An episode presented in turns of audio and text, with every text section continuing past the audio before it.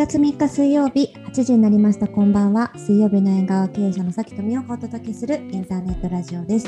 美味しいおやつやお酒を囲みながらライフスタイルやキャリア日々のちょっとした気になることについて語り合います。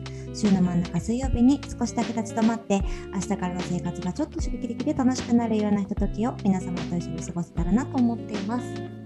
はい、インターネットラジオ水曜日の縁側は水曜日20時の配信で東京と北海道からリモートで収録しています。トークのテーマや紹介したものは番組インスタグラムでも紹介しているのでそちらもご覧いただけると嬉しいです。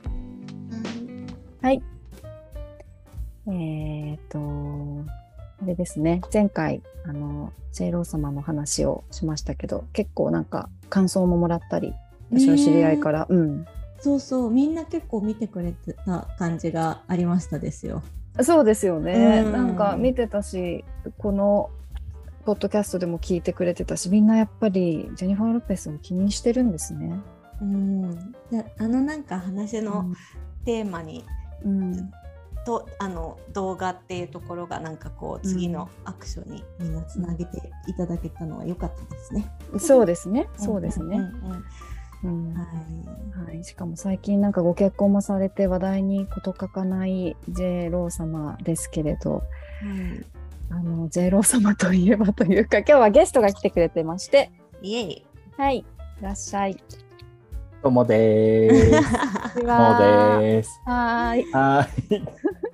あの昔冬かな？秋かな？もう来てもらったんですけど、えっ、ー、とフードスタイリスフードスタイリストフードプロデューサーですね。フードプロデューサーですね。はい、副島もさんです。ちょっと改めて自己紹介を軽くお願いします。はい、えー、先去年ですね、えっ、ー、と、ミオさんとベロベロの状態でお邪魔させていただいて、ちょっとね、お口が過ぎることがございましたけれども、えー、本日はシラフでいや頑張っております、えー、副島もと申します。えっと、鎌倉で、えーえーと、レストランを経営したりですとか、あと企業のですね、レシピ開発、えー、コンサルティングを行っております、フードスタイリ、あフードプロデューサーですね、えー、やらせていただいております。えー、まあ、有名なところだと、ヒュー・ジャックマンさんの、えー、専属シェフをやってたこともございまして、それで、えー、本とかも出させていただいたこともございます。えー、さきさんとも、えー、みおさんとも、まあ、長い付き合いで、えー、まあ、プライベートともに仲良くさせていただいております。えー、今日は、えっ、ー、と、J ロー様、えー、ご結婚おめでとうございます。ベン・アフレックですね。えー、その、えー、 J ローさんの、えーと、ポッドポッドキャストじゃないや、えーと、 Netflix の映画ですね。あれなんだっけ、えーと、ネクストステージじゃなくて何でしたっけ、えーと、ハーフタイムか。ハーフタイム。ハーフタイム。を、えー、こうね、お二人に勧めたということで、私が、はい、えっ、ー、と、J ローを追っているというような位置づけになってしまいましたので、うん、今日はえー、私がラティーノですということで、えー、お邪魔させていただいております。いらっしゃいませ。ありがとうございます。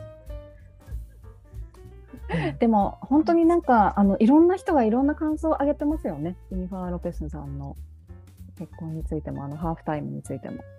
そうね。うん、でもやっぱさこの J ローがさその、うん、ハーフタイムショーをやる前から年末にかけてものすごいさしゃかりきを出してくる感じ。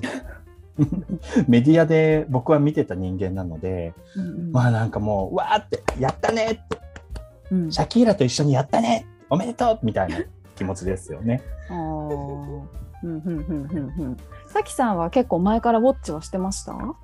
いや全然。それこそモーポンといつだっけかね。1ヶ月半ぐらい前に仕事終わりにちょっと軽く飲んだ時に なんかその話を あれ言ってた時？そうそうそう。私がちょっとなんか女ってむずいわみたいな。旬だった時でしょ？そうそうそう。なんかそういや結婚するとかね、まあ、こうライフステージが変わるみたいな、まあ、今年結構私独立もしたりしてこういろいろライフイベントがあるので、うん、まあ、ライフイベントがあるたびに食らうわみたいな話をしてたんだよね。うん、でそしたらモーポンがあのゼロを見て元気出すなって、ね、そうそうそうしゃかり系に行けるのよって言って、そこから追っかけてます、私は。あ追っかけてます？今も現在進行形で追っかうん、いやなんか本当にさっきみおさんが話題に事書かないって言ったけどなんかうんそれを見始めたらめっちゃ目につくじゃんってなって。きてわかるわかるわかる。そうだよ。そうしたらまた結婚とかしちゃうもんだから。そうですよ。まあやるねって。やるやる。すごい。でしかも18年ぶりとかなんですよね？そうです、えそうです。うんうんあのね、私が高校生の頃にベン・アフレックと付き合ってたんですよ、J ローは。はいはいはい。で、そこからちょっと長かったんですよね。で、うんうん2004年ぐらいに破局してるんですよ、多分。うんうんうん。で、その間にサードアルバムかなんかで、Dear Ben っていう歌まで歌ってるんです、あの女は。うん。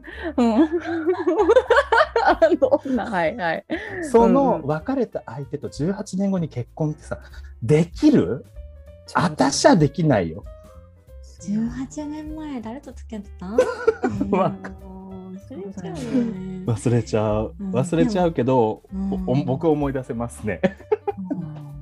でもそれってさそのさ自分も変わって相手も変わっててもその人のこといいって思うってことだもんね。すごいよね。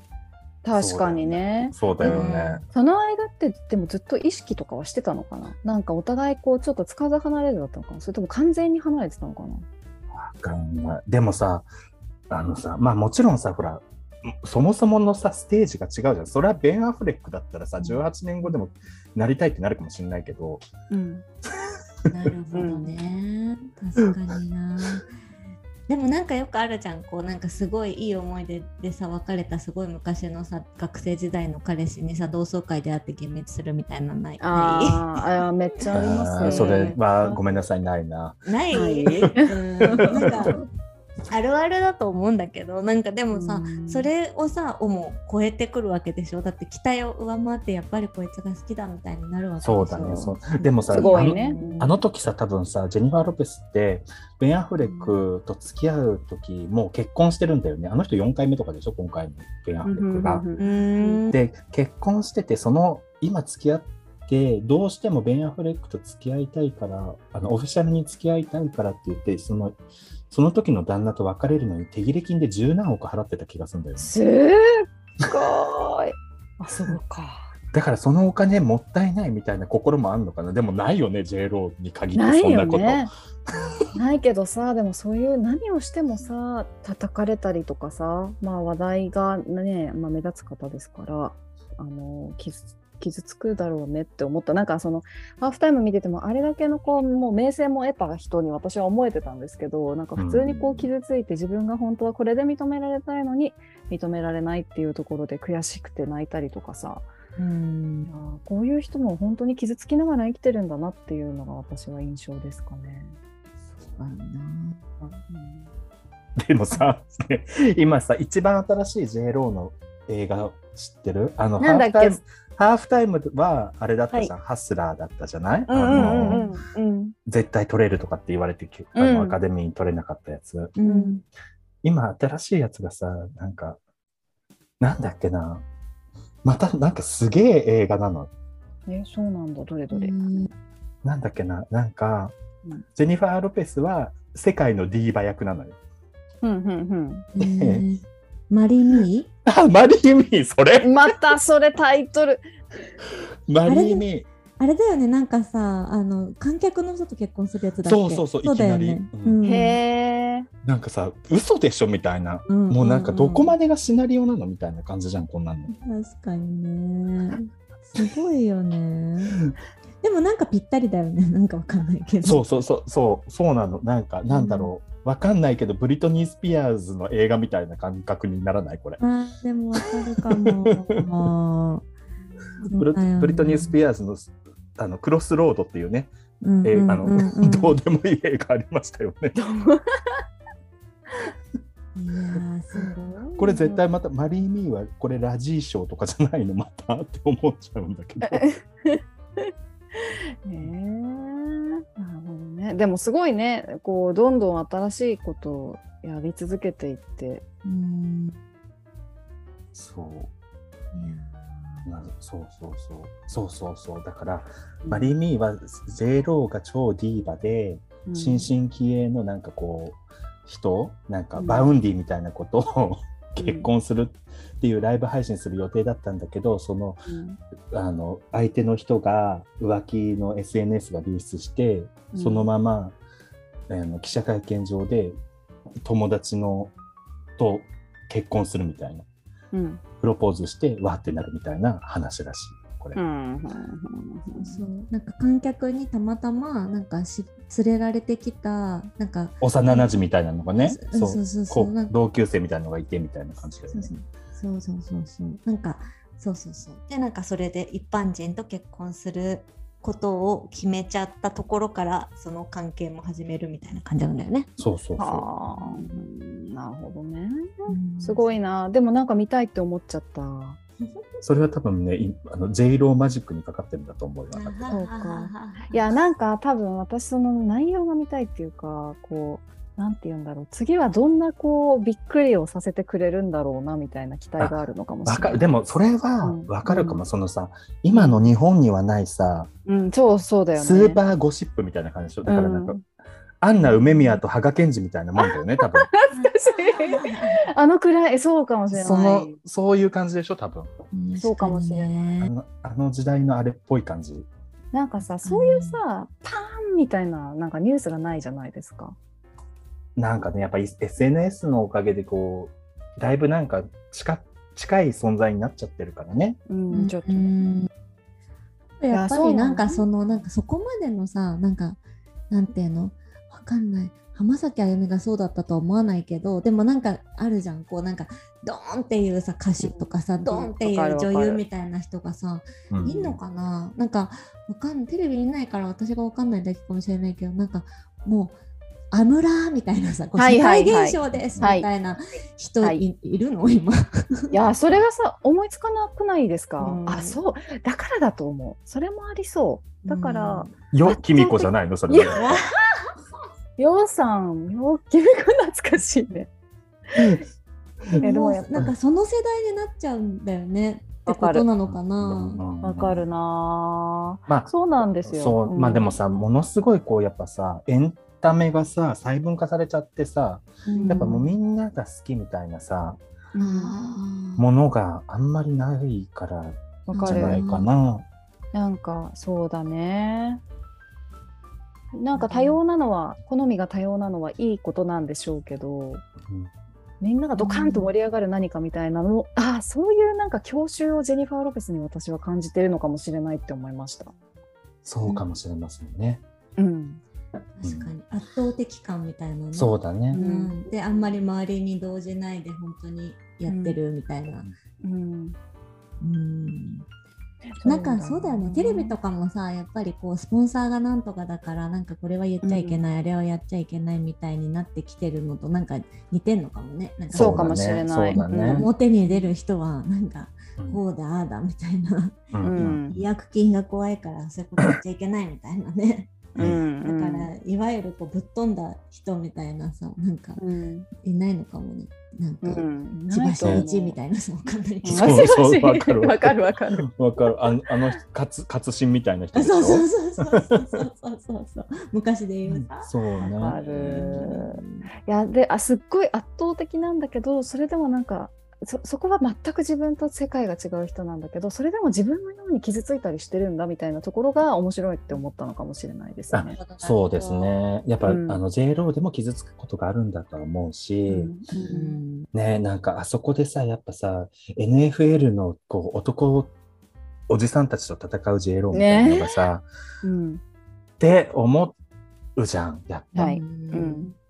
であるあるよねあのなんかあれはあの演出はダメだみたいなやつなんかい檻きなりみたいなにとかねおそうそう檻ダメみたいなとこだよだよね。そうそうそうそう、うんうんでもなんかああいうのがやっぱねムカつくよね。うんそうだね。やっぱいあるんですね。なんかこう J ローともあろう人でもね人でもね。そうと思いました。うんそういうことでねやっぱねあのお二方はやっぱこう女子の経営者ということでいやイラってすることも多かろうと思うんですが。うん結構そうそういうね話題はこのポッドキャストではちょいちょい。ちょいちょいには聞いてはいるよ。ちょいちょい聞いてはいるんだけど、毎回は聞いてないの。はいはいはい。いやでも結構なんかいろいろあるよねっていうなんかやっぱりマウント取られるもするし、うん、わかる。でもさ、なんかその女子の場合はさ、同性からもマウントを取られるじゃん、なんか。そうだよ。なんかそれが大変だろうなと思う。なんかどっちかっていうと同性の方が根深いですよね。うん。根深くないですか？イエス。ね。うん。なんかねなんで？克克服のしようがないんだよねも でもさ、う。うんこれ聞いてる人、同性の女の子の方が多いわけでしょ？どう考えても。はいはいうんうんもう敵に回せないじゃんだって。うん でも同性のそういうのってなんか下からはないかもじゃない？ああ、同同世代か上からな気がするな。あれって何なんですかね？なんかさ、なん、なんなんだろうね？うん。なんだろうね。なんかまあなんかくくっちゃうと嫉妬なんだと思うんだけど、うんうんでもなんかその何なんだろうな。ぱ自分の人生自分で切り開いてるかどうかなんじゃないの？あそうかもね。うん。でもね、それは、その何、芸業界にも言えて、あごめんなさい、なんか僕、あの、当たり前のようにさらっと言いましたけど、あの、ね、性自認がゲイなので、あの、皆さんこの辺はさらっと流してくださいね。でも、そう、芸業界も同じかもしれません。なんかその、やっぱさ、パワーカップルみたいなのがいたとしても、一人が紐みたいな子もいるわけよ。はいはい。うんうんで、そうなった時に、自分もどうしてもその紐みたいな子の方を、すごい軽蔑した目で見る自分がいる。これはやっちゃいけないと思うんだけど。ああでもすごいそれをなんかちゃんと認めるってすごいことですね。いや、でもさ、これはさ、ほら、なんだろう、女子はさ、それがあったとしてもそういうもんじゃんってなるじゃん。うん。専業主婦ですよねっていう。あーそういうことね。そうそうそはいはいは。いうでもさ、うんうちらの場合はさ、両方男だからさ、はいはいはい。そこ何男社会で生きていく分には別に仕事を頑張ればできるっていうような話であって、うん。まあ別にさ、そんなの仕事が好きでさ、仕事に向いてる人がやりゃいいだけの話かもしれないし、そんな、うん。その何えっ、と、同性でカップルで、どっちかがうん。なんか全然紐みたいな状態で専業主婦みたいなことやってるっていうことを、なんか冷たい目で見ることなんて、うん。もうお前に関係ないじゃんって話じゃん。うんうんうんなんか、二人の関係な、二人ので話し合ったことなんだから別にそれでいいじゃんって思うんだけど、若干やっぱりなんか紐みたいなやつだなっていう目で見ちゃう自分もいるわけよね。であその何？世の中に対するさ、専業主婦、男、夫って書く方の専業主婦に対しての目も同じような感じじゃん、なんか若干。ああなるほど。なんか。そういう、そういうのって良くないよねって自分には、自分でも分かってんだけど、ななんかいまいち消化できないところもあったりはするわけよね。うーん。頭では分かっててもなんか反射的にちょっとやっぱりあネガティブな印象を持っちゃうってこと？そうそうそう、そうそう。ん。で、多分二人は、うん。何その男に養ってもらっていいよねあの当たり前だよねっていう世の中の中まあ今だいぶ変わってきてるからそうでもないけどうん。の中でももうほら自分で起業もしてるしみたいなところでのなんかもう全てタガが外れてるっていうかさ別に離婚 離婚しようがあの旦那がいなくなろうがまあ生きてはいけっからみたいなところでのうん。嫉妬みたいなのを買いやすいのかなって思う。のかな。なんかうん。私、多分多分ベースで絶対そう思う人はいるだろうなとは思っててうんなんか私でも北海道に来たから一回なんて言うんだろう人間関係ちょっとリセットされてるんですよね。うんうんうんそうなんかそういう意味で言うと、えー住む場所が変わったっていうことで、うん、ちょっと和らいでいるのかもしれないただなんかやっぱ全然あるとは思います。うんそういう意味で言うと都会なんかさきさんの方がもしかするとそういうのは受けやすいかもしれないあとまあ目立つ会会社がね会社とかも目立つっていうのもあると思うけど、うんそうね。うんなんかそうね。あるかな。やっぱりこう、うん。でもそれこそさ、まあ、紐ではないが、私その、あの若い旦那と結婚したじゃないですか。はいはいはい。あれだそうですよえね。それ結構言われるかもね。だからそのさっきのちょっとなんか違った路線行ってるみたいな話で言うと、その主婦女性でまあ友達の中でも結婚してる人が多かったり主婦が多かったりみたいなのがある中で、うんそうじゃない道に行ってたのに、うんまたなんかそのなんていうの？結婚したしそいうな。そう今今更結婚してで、うんなんか年上かと思いきや年下の男と結婚したみたいななんかこう期待を裏切るっていうか予想を裏切るっていうかなんかそういう意味で、なんかなんか続きたいみたいなのはあるのかな。あわかんないけーど。あー。あるでしょうね。うん。うん。でもなんかさうん。なんだろう。それこそさ、ジェイジェニジェニファーと同じでさ、ジェニファー。ジェニファーと同じでさ、ちょっとなんか、女の人って、なんかこう、やたらさ、色を、色を出してることに対して、こう、ディスられることが多いじゃん。そうです。ね。うん。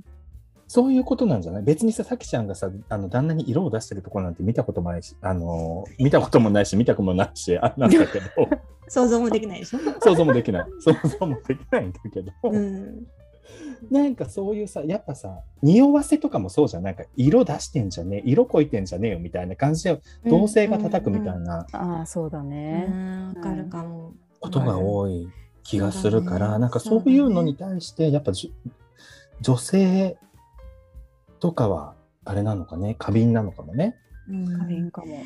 でそれで言うとさなんかちょっと近い私その感情的に近いと思ったのはさなんかさ、うんすっごい若い女と結婚する男いるじゃん。いる。はいはい、はい。それはすっごい嫌なんだけど。わかる。あなんかー逆にさなんかちょっとさ年上の女とかさなんかちょっとその、なんて例えば20個下とか10個下とかの女と結婚する男とかいるのたまに経営者で。うん。いるいるはい。てかいっぱいいるじゃん。やめろよ。やめとけよとかすごい思うわけ。なんかすっごい好感度下がるんだけど。でも さ、でもそれはそれはさ、それはだから俺のさ、うんうん。その何、紐みたいなうんうんうんそうだよね。ややつの偏見と一緒じゃん、多分。そうかそうか。そう思っちゃいけないんだけど、思ってしまう自分がいるじゃん。うん、そんなこと言ったっったら、あれだよね、加トちゃんのさ、加トちゃんの奥さんなんて最初もう本当にたもう絶対もううって思ってたやつよ、うん私は。お金狙いよねみたいな、ね。そうそうそうんんうん、でもなんか、だんだんそうじゃないようにさ、まあ、どうかわかんないけどさ、うん、なんかでもなんかそういう愛の形もあるんだなっていうふうに思わなきゃいけないなとは思うけど、ううんんうんまあでも大体経営者やりがちよね、それそね。うなのよ。なんかすごい勝手にすごいなんかうん嫌なんだけどって思っちゃうんだよね。でもなんかそれってそのなんか色恋の話で言うとやっぱりその男のそのなんていうの女性を、まあ、これも超偏見だけど女性の見る目はその見た目とか若さとかそのなんかそういうところで判断するんだなとか思っちゃうから多分嫌なんだろうなとか思うわけよね。うんなんかでもさそれ、やっぱそれはさ、昔からのさ、うんその何？脈々と受け継がれてるさ、なんかやっぱ男は権力と富があってなんぼ、女は若さと美貌があってなんぼみたいなさ、うんうんうんその、それの悪い、あれじゃない？ね。いや、そうかも。そうかも。刷り込みかも。そうーん。そうね。そうね。なんかある何の話やねん。これ。うん確かにいや、でもそうよ。でもだから、その、その、刷り込みじゃないところを言ってる J ロー様がやっぱりかっこいいと思ってしまうし、興味を持ってしまうっていうことでしょ？あう、んそうだね。うん。うん、そうだそうだ。じゃないとね、ほんと。うんもうあんなステージをさ、あんなね、形に私はできませんよ。やっぱり。いやーそれ結構あアメリカでも話題になってたよね。そうね形について。形についてねフ。ェミニズムがなんちゃらかんちゃらでね。女性を、あの、匂わせたいのって言ってたけど、全然匂わせてなくて直やないかいってなってたよね。確かに確かに。そうね。すいません、あの、すね、あの、ハーフタイム見てらっしゃらない方は、ぜひ、あの、ネットフリックス一瞬だけ契約して見てみてください。ねなんかこのでも J ロー J なんかハーフタイムにこう反応をしている人たちってどんな人たちなんだろうね。え。えー、そう。なんかいわゆるさ韓国韓国ドラマのさその不時着とかにさいいなって思ってる人たちとはなんか若干違うような気がしません？うんそうですね。ポポンあれだよねもともとそれ知ったのってあれだよね OVER THE SUN って言ってたっけ？あ、でもね、 OVER THE SUN でも知ってたけど、そもそも J ローのあのハーフタイムショーはリアルタイムで見てたのよ。あああ、そうなんだ。でもう、うんほら、もう基本さ、ラティーナがもう3度の飯より好きじゃん、私は。あ、そうなのね。そうなんだ。知りませんでした。そうそうです。もうシャキーラ、ジェニファー、エンリケ・イグラシアスとかも、なんかあの辺のやつもすごい好きだったんですよ。へえ、うんうんうん。だから、いやでもほら、スーパーボールのさ、ハーフタイムショーはさ、毎年やっぱさ、まあね、そうだね目なんだろう玉だもんねなんだろう、なんかもう、よっなんか景気がいいねよっみたいな感じじゃん。わかるわかるわかる。うんはい。うんうん。だからなんか昔のさ、やっぱ祭りを歌うサブちゃんみたいなさ、はいはい。あの感覚がさ、うんやっぱあるから、毎年見ちゃうんだよね。だからレディー・ガガだったりだとか、ビヨンセだったりだとかさ、うんまあいろんな人が出てるじゃないですか。うんああいうのでやっぱこう、やもうや、景気がいいねって言いたいじゃん。わかる。わかります。うん俺最近でもね、あの、近所の、あの、あの、海で、あの、ワンショルダーの真っ白なビキニのお姉ちゃんがいて、うんすごいもう、よ景気がいいねって言っちゃった。お気づきになってましたか？なんか、いや、気づいてない。もう景気がいいって言って。いやーでもなんかそういうのがね、足りないんだと思うんですよ。うんそうね。そう。で、ごめんなさいね、話を戻しますね。はい。で、まあそのハーフタイムショーをすごい見てて、で、うんこれだ、2019年、2020年だっけ、ハーフタイムショー。え、そうだったっけ？あのやれつね。最近なんじゃないんですか？うんうんうん。いや、2021ではないはず。うんうん。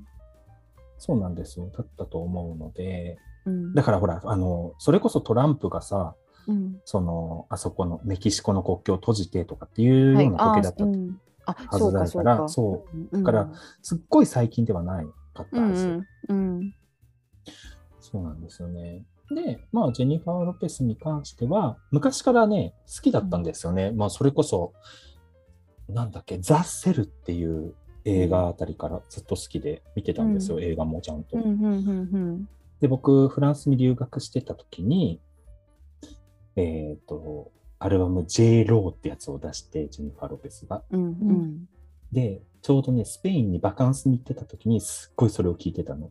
だからすっごいね、刷り込みのように覚えてんだよ。うんうん。なるほどねそうで、まあ、ちょいちょいね、あの、やっぱ、なんだろう、元気をもらえる人、なんか、四天王みたいなのいるじゃん、自分の中で。ああ、はははは、いるね、いるいる。うんいるあなたは多分ミッシェル・オーマーでしょ？あそうです。はい。抱きしめてほしい。で、私はやっぱりジェニファー・ロペス、うんビヨンセ、えっと、マルーン5の、えっとアダム、うんうんあとは、えっと、元気がもらえるのは、あとは、あの人ですね。えっ、と、えっ、と、マービン・ゲイですね。やばい、私、本当に最後の方とかも全然分かんなかったわ。元気がもらえる人ね。そう、元気をもらいたいときに聞くみたいなことありますよね。うん。さきさんは元気がもら元気をもらえる四天王は誰ですか？視点の。えー、今ちょっと全然思いつかないんだけど 誰かいるかな？なんかでもこうさ、チア、チアフル、チアフルしてくれる人。へ特になんかそういう人ななんかでも韓国のそのオーディション番組は見てるあそうね。うそうそう。うん、うん。それを今思ってた。だからなんか人じゃないんだよなと思って、なんか、頑頑張ってる女子かわいいなみたいな。はいはいはい。でもさ、さきちゃんはさ、そのさ、デビューしちゃったら興味がなくなる病気じゃん。病気だね。うーん。だから結局そのプロセス、プロセスマニアじゃん。そうだね。プロセスマニア成長過程大好きっていう うんそう挫折しろ挫折しろとか思って見てるもん。なんかこう一回ぐらいお前はしゃなの話しられた方がいいんだよとか思いながら見てる。そう。苦労を若い時は家庭でもしろって言うだろうとか思いながら見てる。なんかでもその説って合ってると思いますね。黒ねなんか今ってほらねあのなんていうの働きやすいとかさなんかねまああるじゃないですか。うんうんそ違うもうさ、違う、うんもうさ、やっぱさ、膝に来るんだよ。えどういうこと？膝に来るよ。もう何？何が何が頑張起き上がれないのよ。もえ？きどなの？若い時はさ、転んでも起き上がれたじゃん。うんうん。今はさ、転んだらさ、膝に来るのよ。もうなんだからもう若い時の方がいいってことでしょ？そうそうそう、うん。すぐ起き上がれないから、だからうん。若い時の苦労は勝手でもしようってことなんでしょ、多分。うん。いやそうだと思うよ。だってこんなし、こんなにさ、うん。こんなに体が衰えるなんて聞いてなくない？えそんな衰えてますか？いや、昔に比べたら衰えねてるでしょ。衰えてるよ。もう本当に？うん。うん。ねなんでこんなに体ってむくむんだろうっていつも思ってるもん。むくむとかなんかそう、ね仕事の仕方とかもさ、昔はもうなんか、ザザザガリガリガリガリガリガリって、あの、そうそうそうすりむいてもね、すぐすぐって立てたのにさ、そうそうそうそう。もう今だとさ、痛い、痛い、しマキロンみたいなさ、そうそうそうそうそう。え可能しちゃうからね。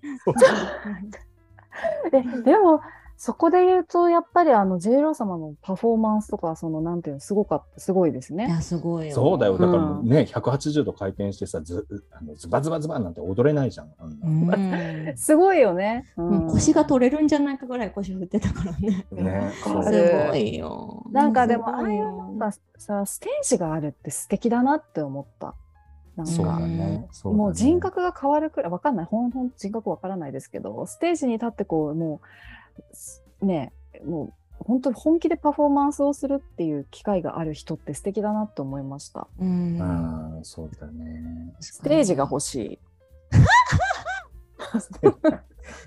何やる？何やる？何しよう？何のステージにする？何のステージにしよう？なんかでもステージ欲しくないですか？踊ったりしたくないですか、うん。踊ったりしたいよ俺と、ね俺とさきちゃんは踊ろうってずっと言ってるし、あれでしょ？なんだっけ？四十四十四ね。十 本当にね、そろそろやんないとさきちゃんもう今年終わっちゃう。本当だよ本当だよ。でも私いろいろ新しく好きなの出てきちゃった。レセラファミとかやりたいの？何それ何それさくらちゃんが新しくいるとこで、そうそうそうそう。あのレセラフィムっていうあのあの、ねあの韓国アイドルグループね。そうそうそうだよ、明確して、なんか、ちらちらって見るやつだよ。そうだよえ可愛いよ。でもほら、そうあ見れるわ。うん、なんだっけ、あの子たちもすごいじゃん、なんだっけ、あの、日本人全員の。マスカラ20？、マスカラの子。20じゃないの ?20 でしょ？G 違うの？G、あれなんだっけ、なんだっけ？わかるよ。XG、XG。うんうんうんうんえあの子たちもすごいよねうん。。韓国なの韓国でやってる子たちなの。そうそうそう。えうんなんでみんなそんなに知ってるんだ？すごい。うんうんこれが多分エンタメがさ、細分化されてるっていうことよ。うん、確かに。そう、だから、まだ、うん、だからやっぱ、アンナ梅宮と羽賀健二みたいなのが欲しいんだよ。わかる。うんなんかさ、そう万人が見てさ、なんかうわーってこうテンションが上がるような存在っていいよね。そういうね、コンテンツが作れれば一番いいんだろうけどね。うん、確かに。うんそれもうまたご覚悟問題なんじゃないの？ご覚悟ですよ。さあやる自己責任でそこまでやるんだとなんかその慰謝料10億払っても私はこいつが好きなんだみたいなさなんかそういうわ。ことでしょ。そういうこと。そういうことだし、なんかそれをやることでなんか絶対こういろいろ言われたとしても、こう傷ついたりはするかもしれないけど、貫く強さがやっぱかっこいいんですよね。だねそうだねやっぱそういう人が好きなんだな私たち。そうだね。なんだと思う。うんうん、しゃかりきになんか進んでる人が好きなんですよね、きっとね。うんそうだね。うん結局ねでやっぱ逆風なんだよ多分いるところがさどっちにしたってうんわかる。生ぬるいところにみんないないじゃんそれぞれ。これさ、なんででしょうね。なんかさ、そう、向かい風が吹いてくるところに立ってますよね、いつもね。うん、なんかそういうなんだっけあのあれみたいじゃない？なんだっけ？西川なんとかのさなんか TM レボリューション。ののさなんかそういう風バンバン当たってるさ PV なかった。あった。あった、網あれ思い出す履いつもそうそうそう確かに。ああいうのを見る方がテンションが上がるかもしれないですね。そういうそそそこでそこじゃないの？でもそうやってやってるとさやっぱさ筋力もつくしさ踏ん張ってるからさでこうさ、うんちょ少々のさなんかさこうなんていうの？打たれることにはさ多分動じないからだいぶ強くなってるしなんかだいぶ自立してるからなんかその周りから見るとあれ？うん。みたいな。私たちまだようやく一人で立とうとしてるとこなのに何そんな風浴びちゃってんのみたいなはいさはいはいはいはい。そうそうはいうこと。うんそういうことかもね。なんかそのさちょっと先行っちゃってるというかなんていうのもうもうえ私たちも5年前から風浴びてるんですけどみたいなさ、なんかそういうことでなんかみ同じ感じで見えた時にあれってなるのかなわかんないけど。そうだからそう、うんそうなのな。なんかちょっとこうね、なんか負の感情湧いちゃうんでしょうね。うんねうん。いやーそうねでももうそそっちには行かないからさやっぱ浴び続けてさそこで戦い続けるしかないってことよね。ですね。そうでもさなんかさもうあの時間あんまないんだけどさうんこの この間っていうかさちょっとちょっと前にさうん。なんかその浴び続けてそこそこ強いはずの自分もさうん。ちょっとなんかよろってしちゃったことがあって、どうしたの？話せます？あと、あと3分くらいであと3分くらいでね話せますか？うん。あの選挙の前にさこう、うん。出たじゃないですか。こううん。与党からさ同性愛は依存依存症だとかさ、うん。治療したら治るとかさ、ひどいよね。なんか、うん。あれがねなんかね意外とね、自分の中でうん、結構来たんですよ。はいはいはい。うんで別に僕そういうなんかゲイリブ活動みたいなのしてるわけでもないし、うんなんかとはいえなんか別にさ隠しもしてないじゃんそうなんですかって言われてあそうっすっていうタイプの人間じゃん、うん。うんっていう感じでずっと生きてた人間だからさ別にそんなさ周りからすごい差別してきた来られたみたいな話ではなかったんだけどさうんうんなんかさまああれに関してはさうんうん。ちょっとなんか普通になんか散歩してたらいきなりぶん殴られたみたいなさ。いやー。う んえもうなんか不意打ちにあったみたいな感じ？ってことは。そうそうそうそう。みたいな感覚でさ。うん。なんかあれ俺結構強くなった気がしたんだけどこんなんでへこたれちゃうんだなと思って、うんうん。でもあれもさなんか若いさ、うん。それこそティーンのさうん。子とかがさ聞いたりしてさまだ自分がゲイかもしれないみたいな感じのさ、はいはいうん。子とかが聞いたらもう死にたくなるんじゃんあんなの。うん。そうそうだよね。国がね。国が認めないみたいなさ、そうだよね。うん。もうなんか許さんよ。私はってなるじゃんうん。うん。いやそりゃそうだよね。なんかそれでさまだ悩んでさそうやってねこうちゃんとさそうだよ。れをさなんかさ公表できてない人たちもいっぱいいるだろうし、ね、そうそうそうなんかさ俺なんそう俺なんてさまださ幸せな方でさなんか別に親も兄弟もさみんな知っててさ、うん。なんかもうねそれなりにあのみんなあのネタとして扱ってくれるみたいな感じにはなっちゃってるんだけどさ、うん。えあああとさでもごめんなんだけどそそもそもネタとして扱われるのはさいい,、うん。いいんですか？なんか別にその、ハマーとかって言われるのは腹立つけど、そうだよね。うん。でも別になんか、あのーネタまあそんななんか面白ネタみたいな感じでは扱ってこないけど、まあ別になんか節度ある感じでやってくれるよね。みん。なまあだから、じゃあ、なんかまあ自分はそういうふうに、まあ身を自分の方で持ってったっていうようなところもあるけど、うんなんかね、あれはちょっと本当にないなと思って、しかもあれがさ、うんなんか、なんだっけ、神社系の宗教みたいなやつでしょ、うんうんなのよね。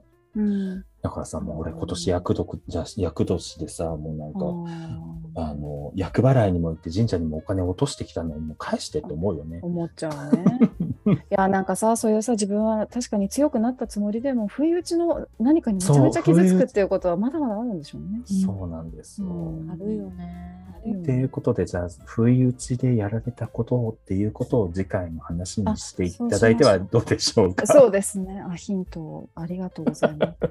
ちょうどお時間も来たので、じゃあ今日は一旦こちらで締めましょうか。そうですね。はい。水曜日の縁側では皆様からのお便りを募集しています。話してほしいテーマや聞いてみたいことなど、ぜひお寄せください。はい、いただいたお便りはすべて2人で大切に拝読します。ポッドキャストのプロフィールトップにあるフォームから送信できます。また水曜日の縁側インスタグラムではおもたせの紹介やアフタートークを綴っています。こちらもぜひご覧ください。はいはい。では今日はあの副島門さんゲストに来ていただいてありがとうございました。またねありがとうございます。はーい。だね